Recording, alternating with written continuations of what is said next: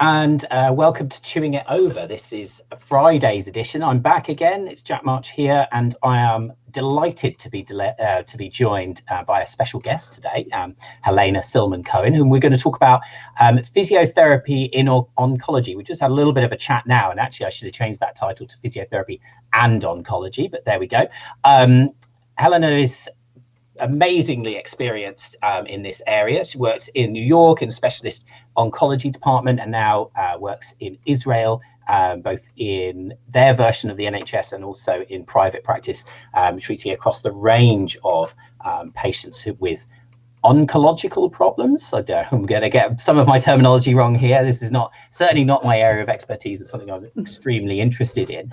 Um, as per usual in the chat function, if someone wants to give us a thumbs up that you can see and hear us nicely, um, looks like from our end we've got good connections and we're nice and stable. So hopefully um, we are coming through loud and clear. And do please put any questions into the chat for Helena about uh, physiotherapy and oncology, and we will try and get to those um, in a few minutes. But um, I just wanted to start off, Helena, but by just give us a little bit of an overview of, um, you were just telling me a lot of the things that you're doing um, with regards to working with younger patients with oncology, for example, but just give us a bit of an idea about um, what you get up to day to day, if you don't mind, within your job roles. Okay, so you know, cancer. Uh, so I work mainly with uh, adult cancer uh, patients, which is 18 and above. I don't work with pediatrics, although my first year as a PT, I worked in a pediatric hospital. So I also uh, treated some uh, cancer patients who were, you know, pediatric, but that's a different experience. Uh, very challenging. I think that's really one of the uh, more, more, difficult aspects of uh, you know working in oncology. And uh, as you mentioned, I work in a hospital. I work there in an outpatient setting in the oncology unit, and um, so I see there are various types of patients. Um, most of the patients are still getting treatment; they're not hospitalized. They're coming, you know, to get their chemo. They're after surgery, getting, you know, other uh, radiation therapy. Um, and I think the benefits of working there, you know, it's more, um, you know, acute things and uh, the, you know, the, um, I think one of the reasons that I like to work in an oncology setting, you know, in the hospital, you have good communication with the oncologist. You can join their tumor boards. You can really learn a lot about oncology and with the patients, uh, I'm a lymphedema th- certified therapist, so I do a lot of lymphedema therapy. Also, when I worked in New York, I worked in Memorial Sloan Kettering Cancer Center, and there mainly I also provided um, uh, lymphedema therapy. But uh, now, since I'm the only therapist working in the hospital, I provide everything that is needed. So it can be, you know, more of an orthopedic issues uh, many, you know, range of motion, breast cancer, but it's not limited to that. Like I see a lot of patients, let's say, uh, with prostate cancer, and then, you know, because of the hormonal therapy, their muscle mass is almost gone, depleted. Um, they're very weak. They lose, um, you know, they lose a lot of weight. Some of the patients, so you need to give them an exercise program, and that's, uh, as we mentioned before, you know, there are specific guidelines about exercise new guidelines were published in 2019. There's a series of articles that really um, talk about all the new um, new guidelines and instructions and specific prescription. Uh, so I really encourage uh, you know the therapist to to read them. And um, so I gave a very uh, specific home program regarding the exercise. Um, what else do I see there? Uh, I think recently uh, a lot of head and neck patients, head and neck cancers, those are really have a lot of effect. I mean, this is a small area of our body, mm. but very, you know, with very important roles like breathing, swallowing, uh, communication if it's talking, so opening and closing our mouth, but also mimics. You know, this is really important the way you look, and if that affects I mean, we're not plastic surgeon, we're not, but if we're trying to do the symmetry thing, uh, we need to work. And of course, if there's lymphedema, there can be also lymphedema in the head and neck. So I'm treating that as well. Uh, so, you know, a lot of critical things that are happening in this area. Mm-hmm. And so I treat, you know, usually like if there's a neck dissection, it affects not only, you know, the I mentioned swallowing and you know opening of the TMJ joint, but it's also, of course, the neck range of motion, but also the shoulder because it also many times affects the uh, nerves, the accessory nerve, and that affects also the shoulder. So you need to look at many things that can affect our you know musculoskeletal system and address that. So really a variety of patients. Yeah, certainly super broad what you're doing. Yeah, really good. And um, we talked a little bit before we came on air about we're obviously today we're speaking to a mostly sort of musculoskeletal audience, um, and we were talking about the effects of cancer and its treatment, and then the development of uh, musculoskeletal, let's put in inverted commas, issue or functional issues further down the line. Um, so obviously, who can't cover the whole body in in Absolutely. 25 minutes or 30, but just give us some ideas, sort of in general, what kind of things that people you mentioned about hormonal therapies and specific um, things that people might develop later. Just give us a little bit of an overview there, what we as musculoskeletal therapists should look out for if someone's got um, cancer in their history, their past medical history. Correct. So I think, you know, breast cancer is the most common, one of the most common cancer, definitely among women, although not only women. We know that also men, some very few men have also breast cancer. So, anyways, if a patient has a positive uh, hormonal type of cancer, breast cancer, they need to take hormonal, anti hormonal therapy for between to five to 10 years. And that causes many side effects, including uh, joint pains. It can also uh, cause all kind of uh, symptoms like tendinopathy. You see it specifically more in the arms. So you see like De Quervain, carpal tunnel, tennis elbow. You, you see those a lot with those type of patients. And uh, there is a, an article that really showed a specific algorithm how to deal with those type of patients. So you know the first thing to do is education they need to know it is related to their hormonal therapy then they need to get some physical therapy. We need to work on range of motion. We need to give them an exercise program. And we're going to treat it the way everybody uh, uses their own set of skills to treat those conditions. And then if it doesn't work, they need to go back to the doctor. Sometimes they switch the medication. This is not in a mm-hmm. scope of expertise. We refer them to the oncologist. But I think there needs to be a discussion. Um, you know, let's try this it doesn't work, they're, they're going to try maybe another medication. Sometimes they switch to another medication. And if nothing works, like I've seen some patients, they come to me, they have 10 out of 10 uh, their pain levels, and they can't sleep and they can't do anything. And then, you know, and you work in rheumatology, at that point, you need to do something probably extreme. And in an extreme cases, some of those patients stop taking those medications. So we need to understand, um, you know, the consequences of this decision. This is not my decision, but we need to work together. And uh, these are things are, that are really limiting the patients. Um, if we're looking at other side effects, uh, we talked about uh, radiotherapy. So uh, we're talking about external beam uh, radiotherapy. Um, so that damages, of course, we know it's a specific uh, targeting the cancer patients, but unfortunately, it also affects healthy tissues. And then at the area where there was the radiation, there can be something that is called radiation fibrosis. So this could be a late side effect. It can happen months or even years after the patient had the therapy, even if they're cancer free and feel terrific, it might develop. So uh, we need to understand that the radiation fibrosis can affect all kind of tissues. I mean, if we're talking about chest wall, it can affect the lungs, which are really deep. Uh, rarely does it affect the heart, um, but uh, mainly, you know, it can affect ligaments, muscles, uh, tendons, nerves, and then according to the damage, then we, we would see the, the side effect that the patient will have. So uh, this is pretty uh, pretty common. I mean, we're talking about what we need to understand with the radiation that you know the radiation what it does it really changes the dna so with the cancer cells it just kills them. But with the tissues that are affected the dna is not the same. So it's not like okay uh, patient got radiation six weeks ago. This is the situation. This is how it's going to stay. No this unfortunately can get worse. There's proliferation, fibrosis that can increase over time. and then suddenly a patient, you know, uh, let's give the example of head and neck, a patient that's got radiation in this area, and suddenly after five years, he can't open his mouth. He has trismus.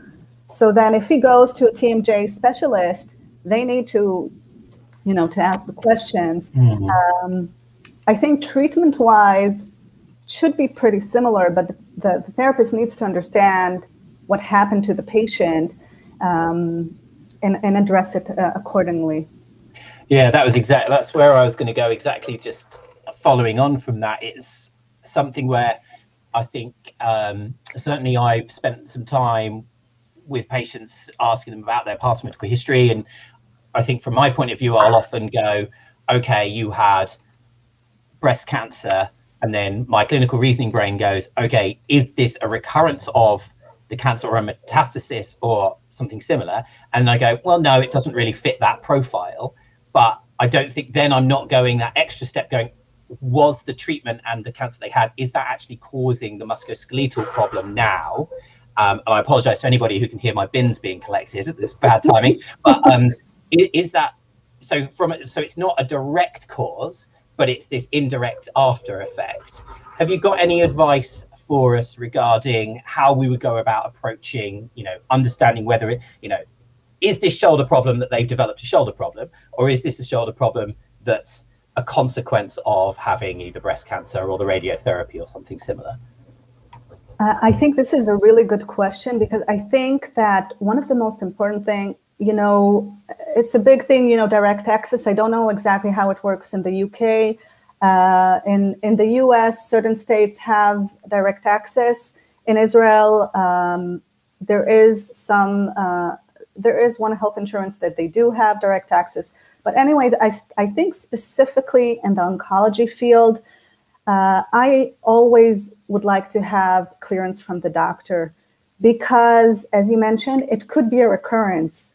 So, you know, just a, a week ago in Facebook, there was uh, in our, you know, physical therapy um, group, like general physical therapy, somebody posted that uh, they sent a patient and she had a hip pain, and the orthopedic was really adamant that she would be seen by PT ASAP, and he really pushed the patient. So um, the supervisor at the clinic, she was looking at the chart of the patient, and she had cancer a year ago.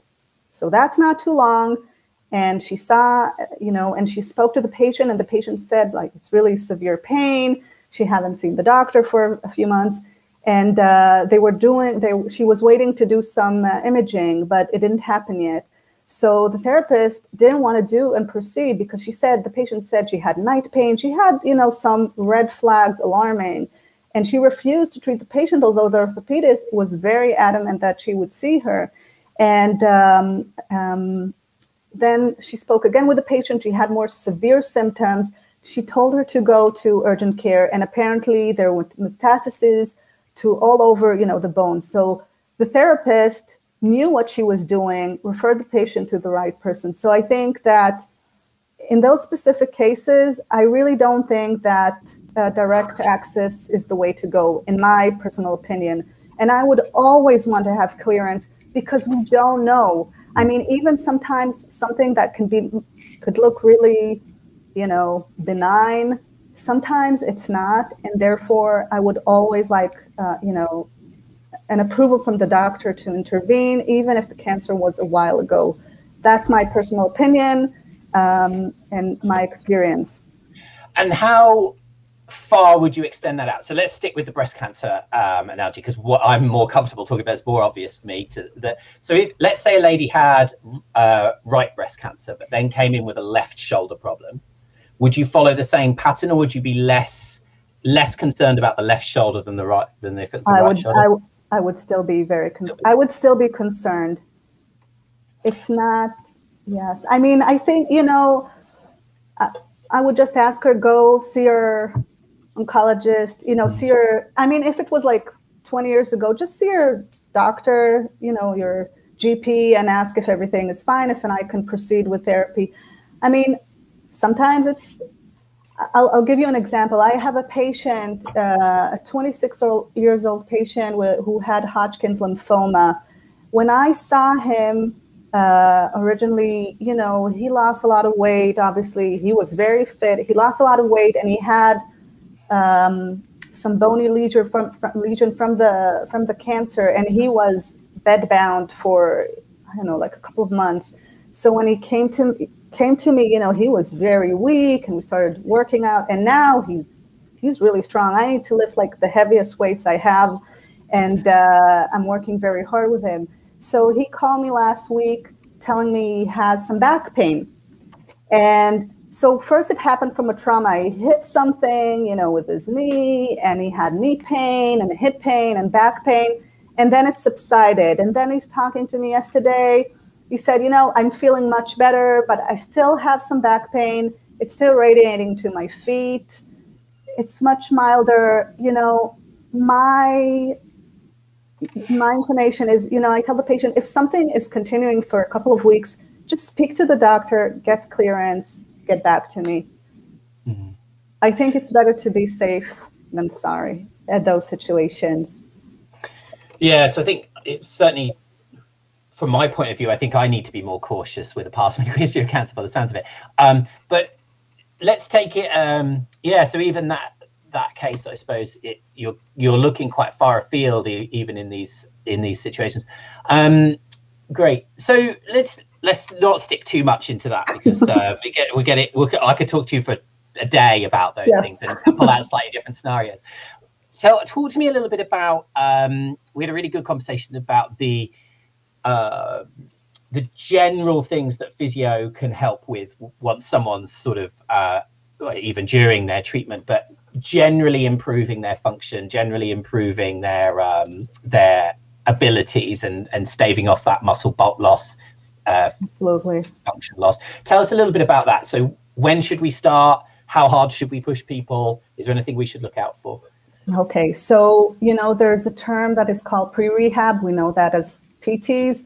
So also, uh, there's a lot of research about that uh, in cancer, you know, in, in oncology PT. So, um, and uh, definitely in the UK and in Europe and the States, it's, it's, it's going on, not so much, I believe, in Israel. So, from the point of diagnosis of, uh, of the cancer, uh, we can already start. Let's say somebody is really, you know, uh, there were a few articles about patients with colon cancer or lung cancer, and the cancer itself is so significant that they're very weak. They can hardly walk, uh, take, you know, walk the steps and they're very deconditioned and they are supposed to get surgery. So we know, and there's research to support that, that if we'll do some intervention, uh, you know, strengthen them, give them a good exercise program, um, it showed that uh, it reduces the hospitalization days, less, you know, less days in the hospital, uh, improved uh, function, and less complications. So this is one set. Another thing is let's say there was a, a very interesting um, in uh, Denmark, and uh, there's a, a, physical therapist who organized the International Physical Therapy Conference that was held in Copenhagen in May uh, this year. So he did um, his research was done on um, cancer, um, lung cancer patients with advanced, you know, stage four, so really advanced cancer. They were diagnosed and immediately at that point, they referred them to the gym with, to, with a PT, of course, a trained PT, to do an exercise program to get them stronger because we know it reduces the side effects from the chemotherapy that they're supposed to get. So we know that it reduces the fatigue because the number one side effect from all the cancer uh, cancer treatments is fatigue. It's not a regular fatigue. It's called cancer-related fatigue.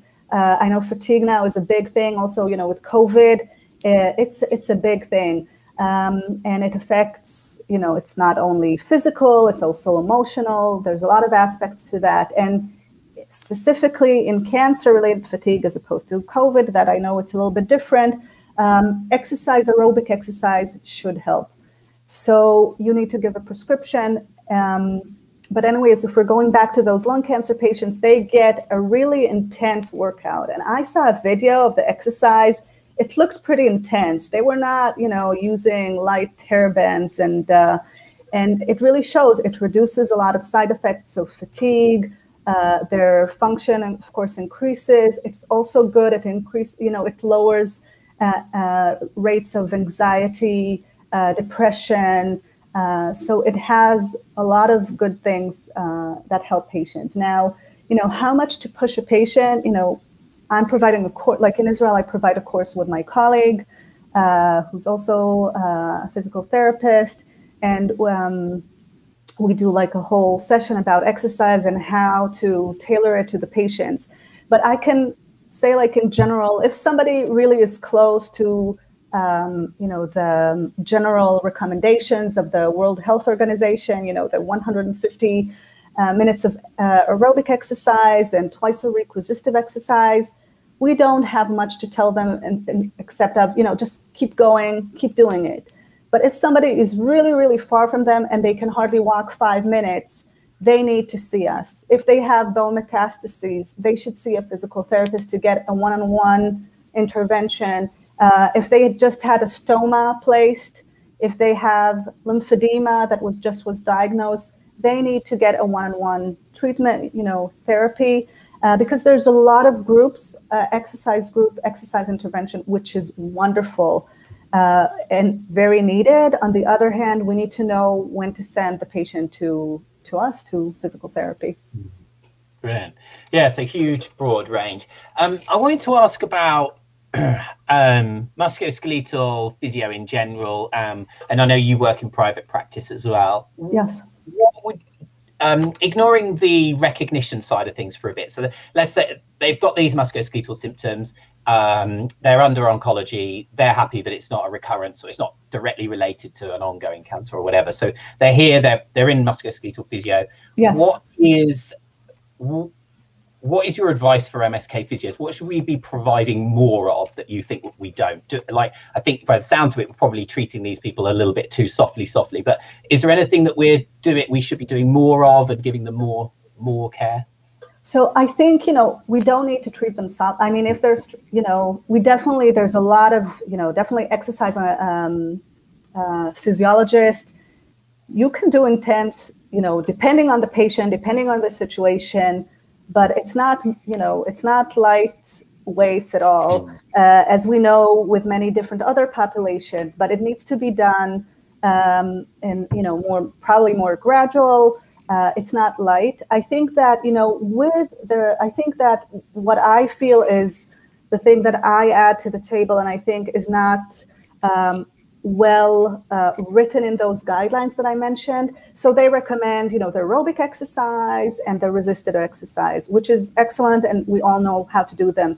But I think what's missing is the stretching exercise, and I think there's a lot of, you know, um, recent uh, research saying that it's not that important to do some stretching exercise, but I think it's critical to do that if you had surgery and if you had radiation because as I mentioned, those structures are going to get shorter.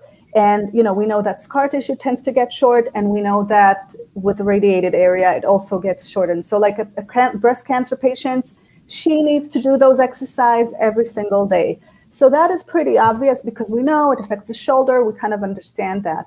But I had a few patients, and they had like uh, surgery for the chest and like maybe esophagus cancer, and they had another one in their ribs so those are pretty big, you know, scars. And, you know, sometimes you look and they don't have good range of motion. And, you know, just do a couple of stretches and that's it. They're going to be better.